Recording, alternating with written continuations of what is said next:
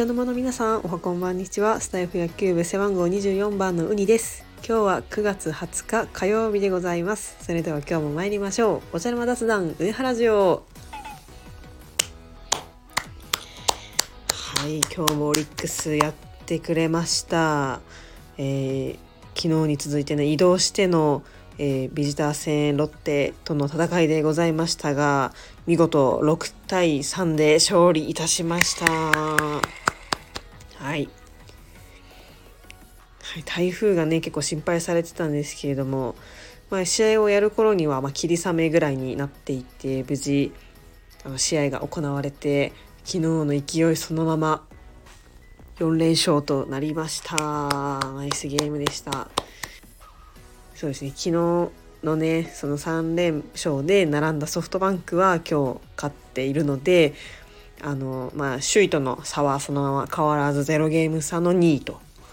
なっております。いや、もうこれは勝たなければならないのでね、もう相手が勝とうが負けようがオリックスが勝てばもうそれでいいので、はい、もう勝ちがもう何より大きいです。ナイスゲームでした。今日はね試合割と見えてたんですけど、途中ね鳥が乱入してくるっていう、ちょっとそれでね試合が中断しちゃうっていうトラブルがあって、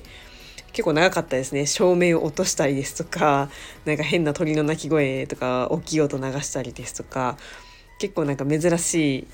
結構シュールな場面がありました。結構なんか動物系のトラブル結構好きなので、乱入とかのね結構面白い見たなっていう感じで、最後はロッテの角中選手がバット持って出てきて追い出すっていう見事なプレーがございましたけれども、はい、試合は中断したものの、そのまま流れは止めることなく、打ってつないでっていう感じで、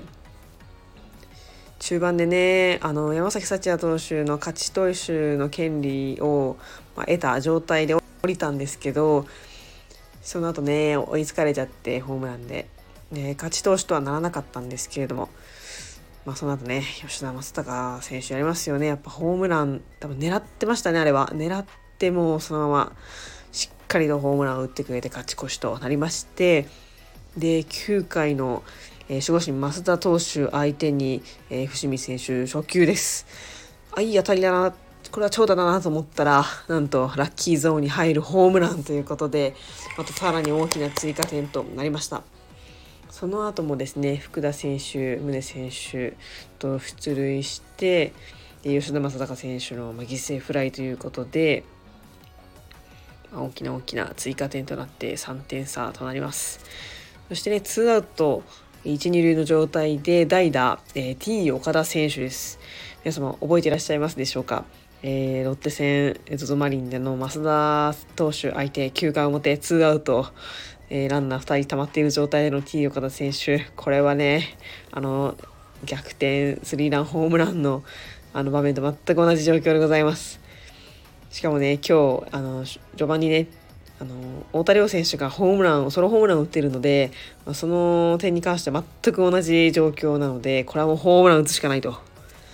思ってたんですけれども、なんか惜しくもライナー性のねフライとなっちゃいましたが、コースとかボールの勢いとか、あとカメラワークといいね、一瞬ホームランかなって結構びっくりしちゃったんですけど、ちょっと惜しくも当たりが良すぎるという感じで、ライトでキャッチされちゃうということになりました。しかしですね、勝ちは勝ちですので、はい、このまま次もね移動して同じカードでロッテ戦で京セラで行われますけれども、シーズン終盤ならではのねちょっとよくわからないカードとなっておりますが、移動して、明日は休みということで休息を取っていただいて、もう一度ロッテ戦勝っていただきましょう。はい。まだねちょっと平野投手が復活されてないっていうのが心配なところなんですけど、中継ぎのねオリックスすごい層が厚いですよね。山崎颯一郎投手も今日初セーブ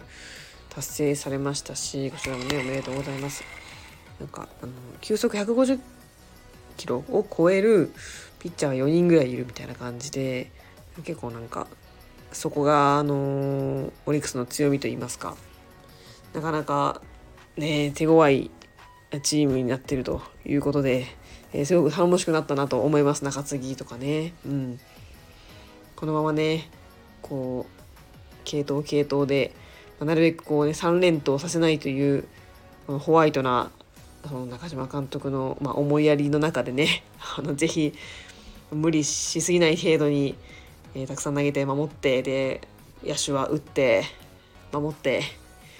勝って優勝していただきたいと思います。ということで本日も配信を聞いてくださりありがとうございました。ではまた次回の配信でお会いしましょう。絶対優勝オリックスバファローズ。それではさようなら。